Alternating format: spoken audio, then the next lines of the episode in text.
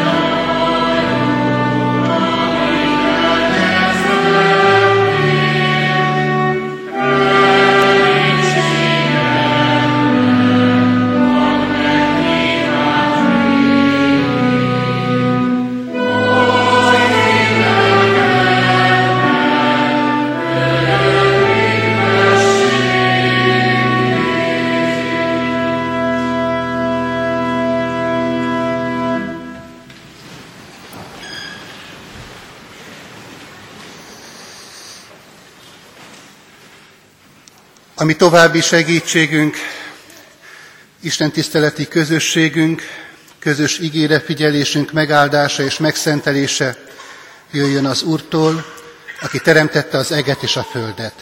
Amen. Kedves gyülekezet, kedves testvérek, mindannyiunk lelki épülésére Isten igéjét olvasom, úgy, amint azt írva találhatjuk mai napi új szövetségi ige szakaszunkban, a Márk írása szerinti evangélium 16. fejezetében a 14. verstől kezdődően a fejezet végéig. Isten igéje ekképpen szólít meg minket. Végül pedig megjelent magának a tizenegynek is, amikor asztalnál ültek, és szemükre vetette hitetlenségüket, kemény szívűségüket, hogy nem hittek azoknak, akik látták őt, miután feltámadt. Ezután így szólt hozzájuk. Menjetek el szerte az egész világba, hirdessétek az evangéliumot minden teremtménynek. Aki hisz és megkeresztelkedik, üdvözül, aki pedig nem hisz, elkárhozik. Azokat pedig, akik hisznek, ezek a jelek követik. Az én nevemben ördögöket űznek ki, új nyelveken szólnak, kígyókat vesznek kezükbe, és ha valami halálosat isznak, nem árt nekik. Betegre teszik rá kezüket, és azok meggyógyulnak. Az Úr Jézus pedig, miután ezeket mondta nekik, felemeltetett a mennybe, és az Isten jobbjára ült. Azok pedig elmentek, hirdették az igét mindenütt. Az Úr pedig együtt munkálkodott velük, megerősítette az ige hirdetést a nyomában járó jelekkel. Isten tegye mindannyiunk számára áldottá most hallott igét, hogy annak ne csak hallgatói, hanem befogadói és megtartói is lehessünk. Gyertek, imádkozzunk! Urunk, Istenünk, mindenható mennyei atyánk az Úr Jézus Krisztusban. Hálás szívvel köszönjük meg neked az újbóli alkalmat, az együtt létre, a gyülekezet közösségében történő igehirdetés hallgatására. Köszönjük, Urunk, hogy hirdetted közöttünk a Te igédet. Köszönjük neked, Urunk, hogy a Te evangéliumod minket is eligazít, számunkra is bátorítást és reménységet ad. És köszönjük ezt, Urunk, különösképpen is azért, mert mi nem vagyunk méltók arra, hogy minket megszólíts, hogy velünk szóba áll, hiszen akár csak az elmúlt héten is annyi minden dolgot tettünk, ami elválaszt te tőled.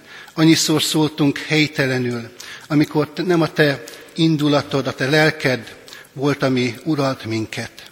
De te mégis megkönyörülsz rajtunk a te fiadért, Jézus Krisztusért, és közeledsz hozzánk a te üzeneteden, a te igéden keresztül. Kérünk, Urunk, szólíts meg minket egyen-egyenként, személyesen, hogy megérthessük a Te akaratodat, adj nekünk, Urunk, a Te lelked által erőt, hogy amit majd megértünk, azt megcselekedhessük a Te dicsőségedre. Így könyörgünk a Te szent lelkedért, védj körül minket, szenteld meg értelmünket, szívünket, egész életünket. Amen. Kedves gyülekezet, kedves testvérek, az ige hirdetésre készülve a 377. dicséretet keressük ki az énekeskönyvünkből, az első versét énekeljük el a 377. dicséretnek. Így kezdődik az első vers. Szentlélek, védj körül bennünket. Son.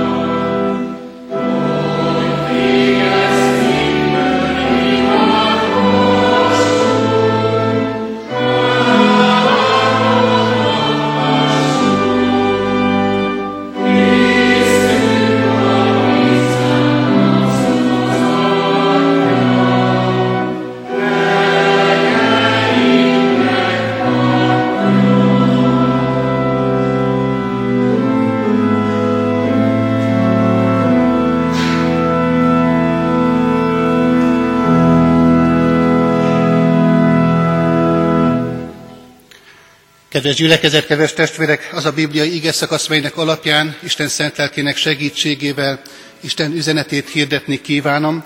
Pálapostolnak a korintusi gyülekezethez írott első levelében olvasható, az első levél harmadik fejezetében, a hatodik verstől kezdődően a kilencedik versig. Eképpen. Én ültettem, Apollós öntözte, de a növekedést az Isten adta. Úgyhogy az sem számít, aki ültet, az sem, aki öntöz, hanem csak Isten, aki a növekedést adja. Aki ültet és aki öntöz, egyek, és mindegyik majd a maga jutalmát kapja fáradozásához méltóan. Mert mi Isten munkatársai vagyunk, ti pedig Isten szántóföldje, Isten épülete vagytok. Mert mi Isten munkatársai vagyunk mondja Pálapostól. Foglaljunk helyet, kedves testvérek, és nyitott szívvel hallgassuk a hirdetett ige üzenetét. Kedves testvérek, kedves gyülekezet, mai napon befejezzük a legrövidebb evangélium, Márk evangéliumának az olvasását, de nagyon sokat mondó üzenet az, ami az utolsó részében, verseiben ennek a rövid evangéliumnak található. Foglaljuk össze egészen röviden, hogy miről is szólt a felolvasott lekció. Hallottuk, Jézus feltámadt a halálból, tanítványok között tölt 40 napot. A feltámadást követően meglepő módon azt vehetjük észre, hogy a tanítványok meglehetősen kételkedve, sőt, mi több hitetlenkedve hallották annak hírét, hogy mesterük nem a sírban van, hanem él és feltámadt a halálból. 40 nap elteltével Jézus többször is megjelent tanítványainak, hogy ezáltal is nyilvánvalóvá tegye, sőt bizonyítsa, hogy ő valóban él. Eltelt a 40 nap, Jézus felmegy a mennybe, de mielőtt ezt tenné, ígéretet ad tanítványainak. Hallottuk a keresztelés alkalmával is a szereztetési igében, de a felolvasott lekcióban is szintén hallható volt számunkra, ezt mondja Jézus, veletek vagyok minden napon a világ végezetéig. Márk írása szerinti evangélium utolsó versében pedig ez a gondolat fogalmazódott meg, az Úr együtt munkálkodott a tanítványokkal. Terjed az evangélium megállíthatatlanul, és néhány évtized alatt a római birodalom legjelentősebb helyein keresztény gyülekezet jön létre. Rómában, Efézusban és Korintusban. Érdekes összefüggéssel lehetünk figyelmesek.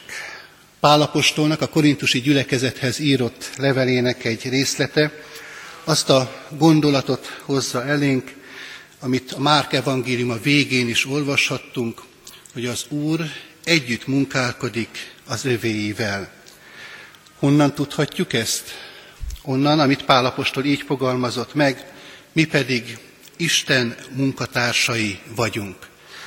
Ez a két mondat lényegét tekintve ugyanazt jelenti.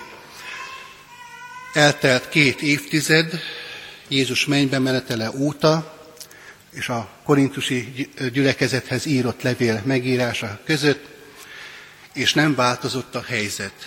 Isten együtt munkálkodik az övéivel. Eltelt 2000 év, és a kérdés az, hogy azóta változott-e a helyzet. Isten együtt munkálkodik-e az ő népével. Azért fontos kérdés ez számunkra, mert keresztény ember emberként önkéntelenül is adódik a kérdés, hogy kik és mik vagyunk ebben a világban. A régi népegyház maradványai, vagy egy új világ előre tolt helyőrsége. Nos hát ebben a kérdésben igazít el minket a felolvasott ige, amikor azt mondja, Isten munkatársai vagyunk ebben a világban. Kedves gyülekezet, kedves testvérek, három pontba szedve vizsgáljuk meg ezt a rövid kijelentését az igének. Az első pont kérdés formájában megfogalmazva így foglalható össze, miért örömhír számunkra az, hogy Isten munkatársai vagyunk. A második kérdés így fogalmazódik meg az ige alapján, mi a feltétele annak, hogy Isten munkatársai legyünk. És végezetül a harmadik kérdésre is megtaláljuk az igében a feleletet, amely így hangzik, mi a következménye annak, hogy Isten munkatársai vagyunk. Nézzük tehát az első kérdést. Miért örömhír számunkra az, hogy Isten munkatársai vagyunk? Egészen nyilvánvaló dologra hadd hívjam fel a figyelmet, annak van szüksége munkatársakra, aki dolgozni, munkálkodni akar. Hogyha ezt vesszük kiindulási pontként, akkor pedig a következőt állapíthatjuk meg. Isten nem ment nyugdíjba. Nem adta át a helyét senkinek, nem buktatta őt meg az ellenzék, nem vonult passzivitásba, pláne illegalitásba, hanem éppen ezzel ellentétben Istennek terve van ezzel a világgal, vannak szándékai, munkálkodni, dolgozni akar ebben a világban. Végzi a maga teremtő, újjáteremtő, építő munkáját. Talán adódik a kérdés számunkra, hogy miért van az, hogy ez nem nyilvánvaló ebben a világban. Nem mindig lehet látni, hogy Isten valóban munkálkodik ebben a világban. Nos hát, a természet, mint illusztrációs gyűjtemény van előttünk, most is hadd vegyek innét egy példát ennek a kérdésnek a megválaszolásához. Tavasszal, amikor elindulnak az éltető folyamatok természetben, például egy gyümölcspában, a szabad szemmel nem látja senki, hogy mi történik ott voltak képpen. A gyökerek hogyan szívják föl a táplálékot a földből, és aztán hogyan jut el a rügyekig, az éltető erő, és aztán hogyan történik az a folyamat, aminek aztán a végén ott lesz a gyümölcstermés. A folyamatot szabad szemmel nem látjuk, de a gyümölcsöket igen. Így van ez az Isten munkájával is ebben a világban. Sokszor nem látjuk azt, hogy hogyan munkálkodik az Isten, de látjuk az eredményét, látjuk a gyümölcsét. Látjuk az újjászületett életeket, látunk ébredéseket, látjuk azt, hogy emberi életek változnak meg alapvetően és gyökeresen. És ezek is mind-mind azt hirdetik, hogy az Isten munkálkodik ebben a világban. De Isten nem csak láthatatlanul munkálkodik, hanem látható módon is jelen van a munkája révén ebben a világban. Ezért ad ige hirdetőket, ezért ad presbitereket, lelkigondozókat, elkötelezett tanítókat egy-egy gyülekezetben. A gyülekezet jelenléte a bizonyítéka annak, hogy Isten munkálkodik ebben a világban. Sőt, azt is mondhatjuk bátran és határozottan, hogy világ méretben vizsgálva a kérdést van gyülekezet növekedés, hiszen egyre terjed az evangélium, egyre többen lesznek keresztényi ebben a világban.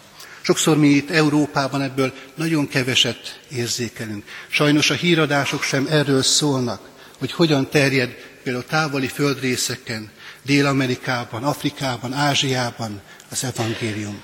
De világméreteket tekintve azt kell, hogy mondjuk hálaadó és örömteli szívvel, hogy növekszik, gyarapszik az Isten népe ezen a világon. És hogy még közelebbről nézzük meg ezt a kérdést, arra is hadd hívjam fel a figyelmet, nagyon sokszor Isten munkája egészen csodálatos és titokzatos módon folyik közöttünk a hétköznapokban, amikor az emberi szenvedést enyhíti. Az egyik énekeskönyvi énekünk egyik sora így hangzik, ő gyógyít meg szomorodott szíveket. Emberi eszközöket is használ, hogy ezt a titokzatos, de mégis egészen nyilvánvaló és jól tapasztalható munkáját végezze ebben a világban. Vigasztal, bátorít, reményt ad, sokszor a mi szolgálatunkon keresztül.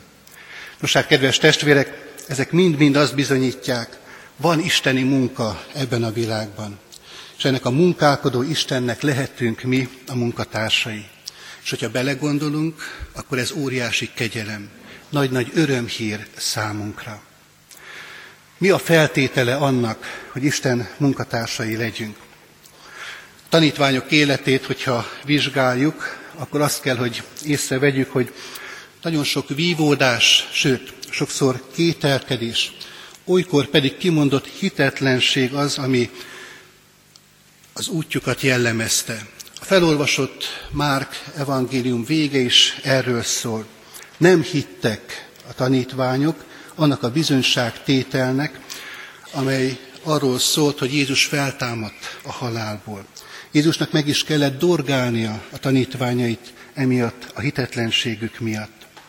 De mégis milyen érdekes, ha bár a tanítványok így viselkedtek, ilyen módon reagáltak az örömhírre, hogy Jézus feltámadt a halálból, Jézus mégis nagyszerű pedagógusként nem elutasítja őket, nem új tanítványokat keres magának feltámadása után, hanem úgy szabadít meg Jézus a hitetlenségtől, a tanítványait így szabadítja meg ebből az állapotukból, hogy szolgálatba állítja őket, hogy megbízatást ad számukra. Kedves testvérek, ez így volt nem csak akkor, hanem így van ma is. Ez a szolgálat, amit a tanítványok végül is felvállaltak, sok-sok kétkedés, kételkedés, hitetlenség után, mégis eljuttatta őket arra a pontra, hogy engedelmeskedtek az ő uruknak. Engedelmességből vállalták azt az utat, amely aztán majd az evangélium terjedését eredményezte.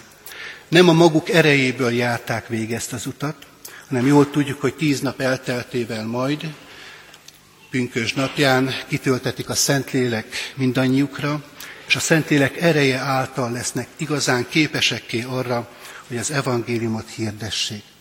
De minden esetre a tanítványok döntése és ilyen lépése szükséges volt ahhoz, hogy Isten munkatársaivá váljanak. Pálapostól életét szemlélve hasonló megállapítást tehetünk, más az események rendje, más összefüggésben, de a lényeget tekintve mégis ugyanazt láthatjuk. Jól ismerjük mindannyian a damaszkuszi úti történetet, hogy Pálapostollal mi történt ott. Pálapostolnak döntenie kellett, hogy a jól megtanult vallási elképzeléseihez ragaszkodik, vagy Krisztus szavának engedelmeskedik. És ismerjük a döntését az apostolnak, Krisztusnak engedett. És ennek a döntésnek lesz a következménye az, hogy Isten sokat végezhetett el az apostol által. Kedves testvérek, ma is így működik a dolog. Hogyha Isten munkatársa szeretnél lenni ebben a világban, akkor mellette kell döntened. Egy döntés szükséges ahhoz, hogy valóban az Isten munkatársai lehessünk.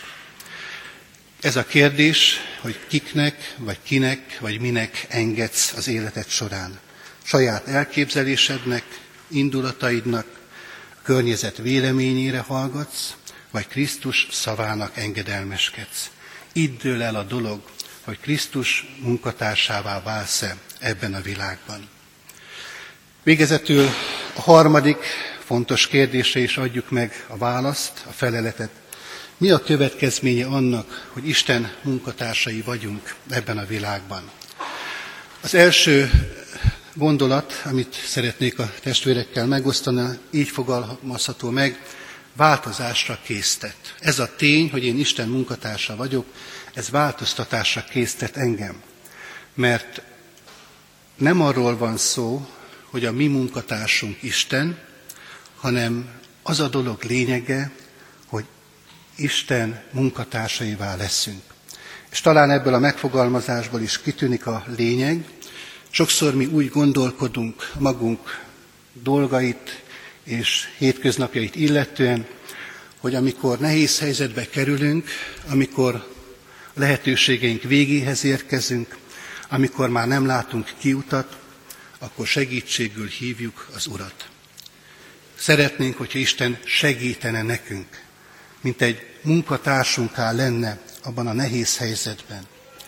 Az ige nem így fogalmaz. arra tanít minket, hogy a dolog fordítva van. Isten munkatársaivá leszünk mi. Nem ő a mi munkatársunk, hanem mi lehetünk az övé. Vagyis ez azt jelenti, hogy fordított a helyzet. Ő az, aki megmondja, hogy mit csináljunk, mi a mi dolgunk, mi a mi szolgálatunk, mi a mi feladatunk ebben a világban. Ő a fej, és mi az ő tagjai engedelmeskedünk neki. Ebben késztet minket ez a megállapítás változása, hogy Isten munkatársai vagyunk. A másik fontos üzenet, sürgősen keresd meg a magad speciális feladatát. Hallottuk a felolvasott igében, korintusi gyülekezet számára Pálapostól ezt mondja, volt, aki plántált a gyülekezetben, és volt, aki öntözött. Apollós és Pál, mint munkatársak, vettek részt a gyülekezet építésében. Nem mindent Pálapostól csinált. És ez nyilván azt is jelenti, hogy Isten odállította őt arra a területre, amit jó szívvel vállalt is, és hűségesen véghez is vitt. Komolyan vette Pálapostól azt a részfeladatot, amivel őt Isten ott Korintusban megbízta.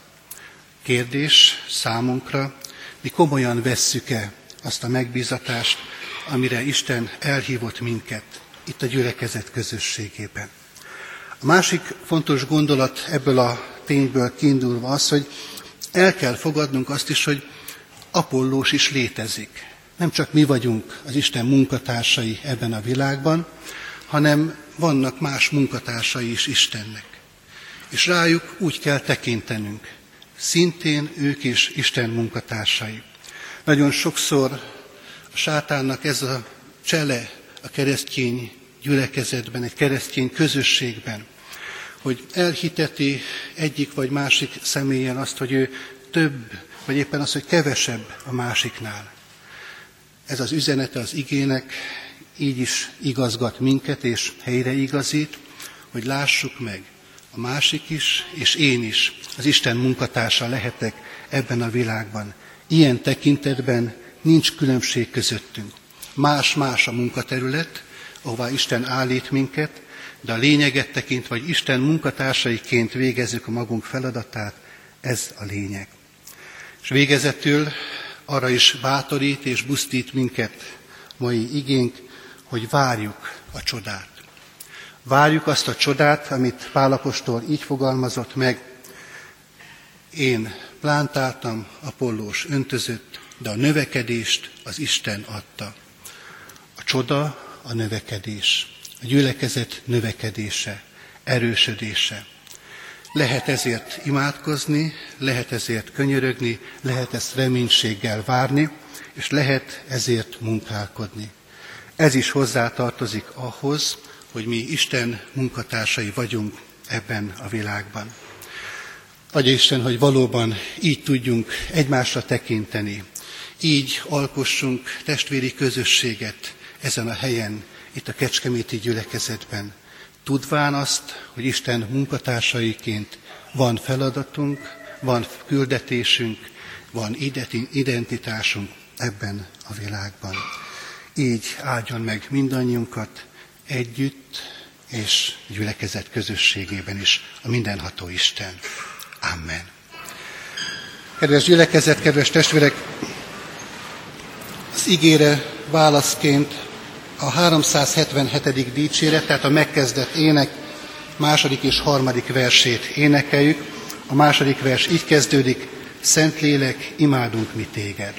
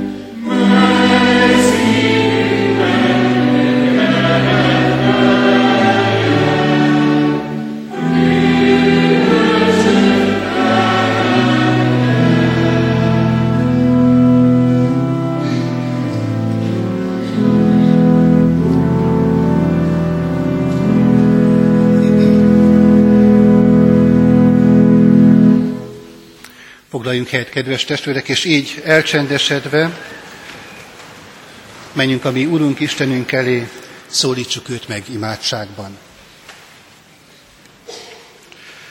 Urunk Istenünk, mindenható mennyei atyánk az Úr Jézus Krisztusban. Köszönjük neked a te ígéretedet, azt a bátorító szót, amely azt adja tudtunkra, hogy te velünk akarsz lenni. Jelen akarsz lenni a mi életünkben, annak minden helyzetében, küzdelmeiben, próbatételeiben, örömeiben, és minden olyan dologban, ami előttünk áll. Köszönjük, hogy ez a te részedről olyan ígéret, melyet nap mint nap megtapasztalhatunk, akkor, hogyha a mi életünk sötétségből a világosságra jutott, hogyha halálból az életbe léptünk át, hogyha veled van kapcsolatunk. Urunk, kérünk, hogy ha szükséges még ez a döntés, ami szívünkben, akkor segíts minket abban, hogy ezt meghozhassuk, hogy melletted dönthessünk, és megtapasztalhassuk azt, hogy Te valóban minden nap velünk vagy a világ végezetéig. Sőt, tudunk nem csak ezt ígérted nekünk, hanem arra is méltatsz mindannyiunkat, hogy a Te munkádba minket bevonj. Urunk, óriási kegyelem ez mindannyiunk számára. Könyörülj meg rajtunk, hogy ennek lényegét, ennek örömét fölfedezhessük a magunk életében. Fölfedezhessük, hogy hová rendeltél minket, milyen speciális feladattal bíztál meg a magunk őrhelyén. Hadd lássuk ezt meg, és hadd vállaljuk ezt föl örömmel.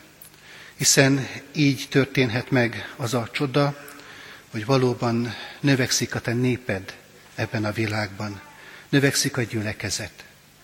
Kérünk, Urunk, hogy ennek hadd lehessünk tapasztalóivá, hadd élhessük át ezt a csodát.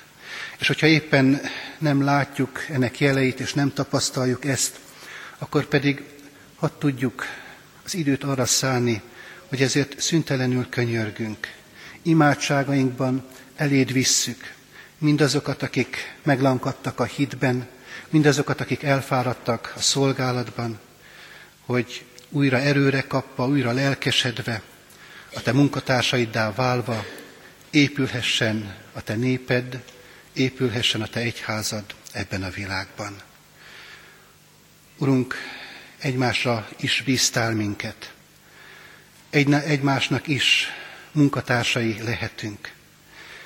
Ez pedig azt jelenti, hogy amikor botlik a gyenge, amikor valakire nagy teher roskad, nehezedik, akkor ott vagyunk mellette, és tesszük azt, amit ránk bízol. Így teszünk, Urunk, most is, amikor gyászolókért imádkozunk. Légy az vigasztalójuk, légy az nehéz helyzetükben az erőforrásuk, légy az reménységük, láttasd meg a veszteség közepette is azt, hogy nem a halálé az utolsó szó, hanem van nálad elkészített folytatás, mert hogy feltámadt a te fiad a halálból, van feltámadás. De könyörgünk, Úrunk, azokért is, akik betegágyon fekszenek, és akik emiatt talán hitükben is megrendültek. Te légy az ő gyógyítójuk. Te légy az, aki megerősíted őket mind testileg, mind lelkileg. Könyörgünk, Urunk, az egészségesekért is, akik éppen ebből a helyzetükből fakadóan talán úgy gondolkodnak, hogy nekik nincs szükségük semmilyen segítségre és senkinek a segítségére. Urunk, hadd legyen bennük alázat, arra nézve, hogy meglássák nélküled, semmit nem tehetnek. És mindennek te vagy a forrása, az ő erejüknek, az ő egészségüknek is. Kérünk, Urunk, gyülekezet közösségért, Te áld és szenteld meg, Te jelenléteddel. Kérünk, Urunk, a mi népünkért, ezért az országért, magyar nemzetünkért. te légy őriző pásztora. Légy velünk hétköznapjainkban, ünnepnapjainkban, ígéretet szerint Jézus Krisztusért. Amen. Magunk csendességében mondjuk el Isten előtt magunk személyes imádságát. Köszönjük neked, Urunk, hogy meghallgatod a mi könyörgéseinket annak nevében, aki minket így tanított imádkozni. Mi atyánk, aki a mennyekben vagy, szenteltessék meg a te neved, jöjjön el a te országod, legyen meg a te akaratod, amint a mennyben, úgy a földön is. Minden napi kenyerünket add meg nekünk ma, és bocsáss meg védkeinket, miképpen mi is megbocsátunk az ellenünk védkezőknek. És ne vigy minket kísértésbe, de szabadíts meg a gonosztól, mert Téd az ország, a hatalom és a dicsőség mind örökké. Amen. Hirdetem a gyülekezetnek az adakozás lehetőségét, tudván, hogy a jókedvű adakozót szereti és megáldja az Isten. Vegyük Isten áldását. Az Istennek békessége, amely minden értelmet felül halad, őrizze meg szíveteket, gondolataitokat az Úr Jézus Krisztusban. Amen. A hirdetések további részeként hallgassunk most meg egy beszámolót. Gyülekezetünk csoportja az elmúlt napokban Magyar Bikali testvérgyülekezetnél járt, és most néhány percben Simonné Makó Mária és nagy tiszteletű Varga Nándor számolnak be erről a látogatásról. Áldás békesség, kedves testvérek! Egymás terhét hordozzátok, és úgy töltsétek be a Krisztus törvényét. Ez a galatai levél bátorít bennünket arra, hogy immár 30 éves múltra tekint vissza, hogy gyülekezetünk Magyar Bikalon Erdélyben található gyülekezettel testvéri kapcsolatot ápol. Abban a szerencsés helyzetben lehetett részünk, hogy a nagy tiszteletű Szabó Mihály, aki két évvel ezelőtt eh, került beiktatásra, meghívta a gyülekezetünket azért, hogy bemutassa és megmutassa, hogy a korábban kapott adományainkat, adományainkat mire használták fel. 18-án este érkeztünk meg, nagy szeretettel fogadtak bennünket, a nagy tiszteletű úr és családja, a gondnok úr, a fogadó családok, a szállást adó családok, és természetesen a mindenkor hadrafogható nőszövetség, aki az asszonyok a főzést vállalták magukra. A gyülekezeti terem adott a közös étkezéseknek helyet, ahol megláthattuk, hogy megújult belsővel fogadott minket. A Magyar Bikali gyülekezet már korábban bekapcsolódott a Szeretet Hét programjába, az idén is itt volt a nagy tiszteletű úr a kisebb ö, gyerekekkel, és jövőre vállalták 2014-ben, hogy ők lesznek a házigazdái a Szeretet Hét második táborának. Ide már a megújult gyülekezeti házba várják a Kecskemét és a határon túli Kárpát-medencei magyar református gyerekeket. 20-án Szent István ünnepén a gotikus templomba, ami 1402-ben épült fel, és 1600 közepén vált az egész gyülekezet a templommal együtt reformátussá. Ebben a gyülekezetbe, ebbe a templomba hirdette a csoportot vezető nagy tiszteletű Varga Nándor Isten igéjét. Többek között kiemelte, hogy a konfirmációnk idején három módon szólít meg bennünket az Úr. A természet útján, a lelkiismeret útján és a történelem útján. A természet útján mi magunk is megtapasztalhattuk, mert 19-én előző nap Drágán völgyébe tehettünk kiáldulást, és megtapasztalhattuk, és megláthattuk, hogy milyen csodálatos az Úr teremtett világa. Megszólít bennünket a lelkiismeret útján, mert egy nagyon kis érzékeny műszert épített belénk a helyezettel az Úristen, és ez nem más, mint a lelkiismeretünk, és ezt bizony el tudjuk altatni, és akkor közömbössé válunk egymás iránt.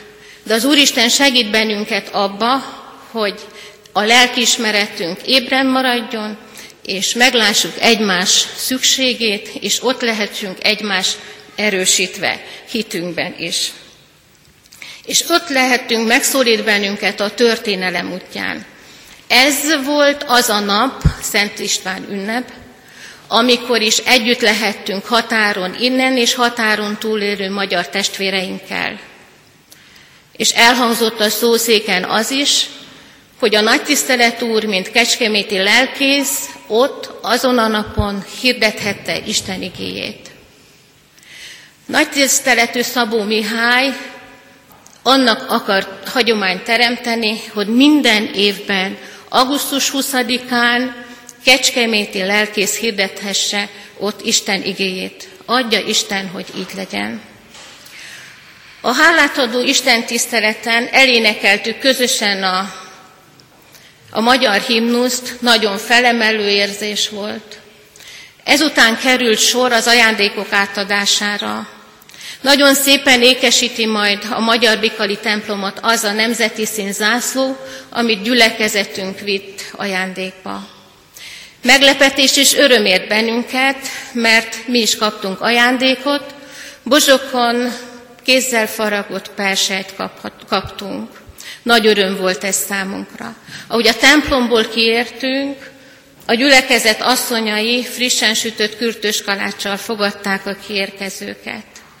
A közös fényképkészítés és a közös ebéd után Istennek hálát adva, lelkileg feltöltődve, jó hangulatban, tarisznyánkba, kürtös kaláccsal tértünk haza. Köszönöm szépen!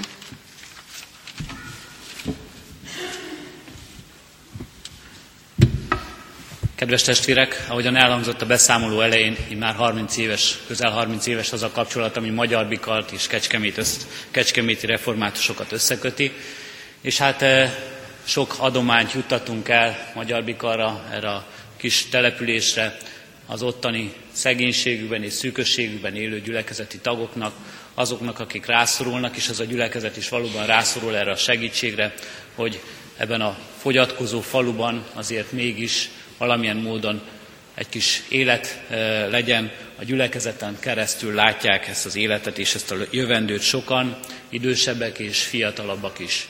Szabó Mihály nagy tiszteletű valóban nagyon nagy munkát végez a fiatalok között, és nagyon szívén viseli ennek a közösségnek a sorsát, és a gyülekezet minden tagja.